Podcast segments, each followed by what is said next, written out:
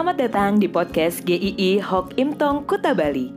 Penginjil Ray Reginaldi akan membagikan renungan harian singkat untuk membawa Anda mengenal dan menyembah Tuhan Yesus, bertumbuh dan menjadi murid Kristus, serta berdampak untuk banyak orang.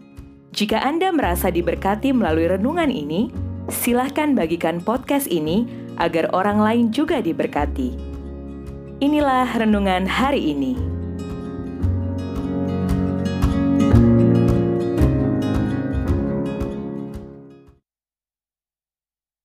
Kasih karunia yang ajaib bagian pertama.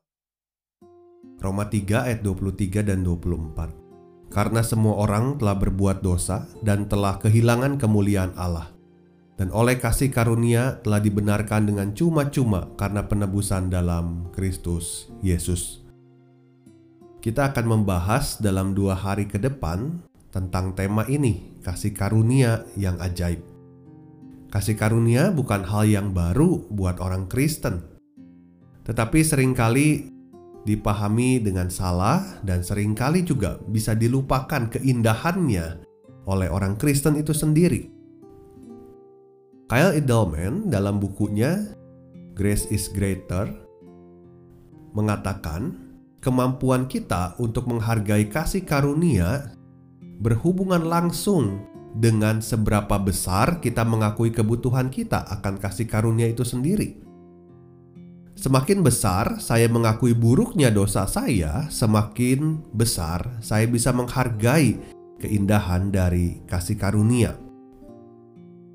Roma 3 ayat 23 mengatakan, semua orang telah berbuat dosa, telah kehilangan kemuliaan Allah Ayat ini tidak berkata ada seorang pun yang kondisinya lebih better dari orang lain. Tidak ada pengecualian untuk keluarga pendeta, aktivis gereja, penyumbang dana. Tidak ada yang lebih baik dari orang lain kondisinya. Semuanya telah terinfeksi oleh dosa, tidak ada satupun yang sehat secara rohani. Kemudian, bukan saja telah berbuat dosa, tetapi dikatakan kehilangan kemuliaan Allah. Kata kehilangan berarti kehilangan hal yang penting, kekurangan, tidak dapat memenuhi kebutuhan karena sudah habis semua. Manusia telah jatuh ke dalam dosa dan telah gagal memenuhi standar Allah. Jadi telah berbuat dosa dan telah kehilangan kemuliaan Allah adalah suatu gambaran kondisi yang begitu buruk, menyedihkan dan tidak berdaya. Inilah kondisi setiap kita. Di Lukas 7 ayat 36 sampai 50, Tuhan Yesus menceritakan sebuah perumpamaan. Ada dua orang yang berhutang kepada seorang pelepas uang. Yang seorang berhutang 500 dinar yang berarti 20 bulan upah kerja. 20 bulan upah kerja itu sesuatu yang besar di zaman itu.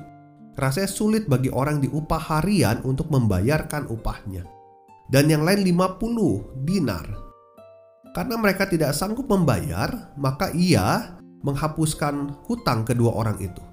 Siapakah di antara mereka yang akan terlebih mengasihi dia? Maka orang itu menjawab Tuhan Yesus yang lebih besar hutangnya.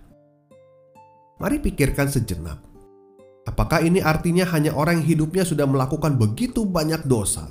Orang yang hidupnya di dalam kriminalitas, dan dia bertobat, maka dia bisa lebih bersyukur melebihi orang percaya yang tidak pernah berbuat kejahatan yang dipandang orang sebagai sesuatu yang kriminal.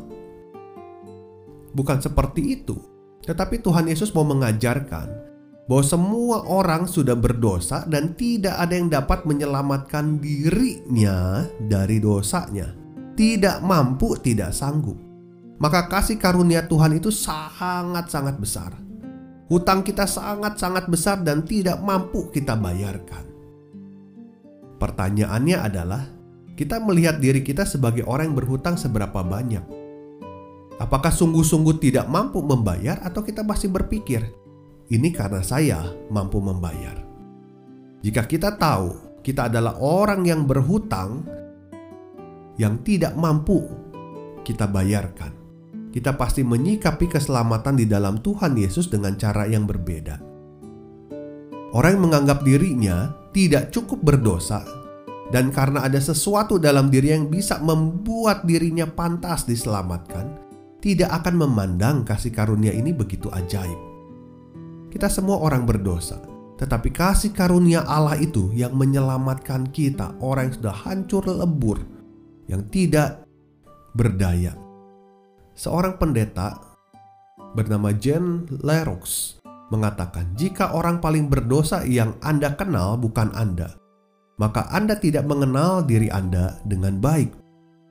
Kita adalah orang yang paling berdosa, kita tidak layak diselamatkan, kita tidak berkenan kepada Allah. Apa pun latar belakang kita, setiap kita sama orang yang paling berdosa. Dan dosa itu bukan masalah yang sepele. Karena itu, Tuhan Yesus harus datang ke dalam dunia untuk menyelesaikan, untuk menanggung hukuman dosa itu. Seperti apa kelanjutannya ketika kita sudah tahu kondisi kita dalam kondisi yang sangat berdosa dan kita membutuhkan akan kasih karunia Tuhan. Tunggu kelanjutannya besok hari, kita akan membahas dalam bagian yang kedua. Tuhan berkati.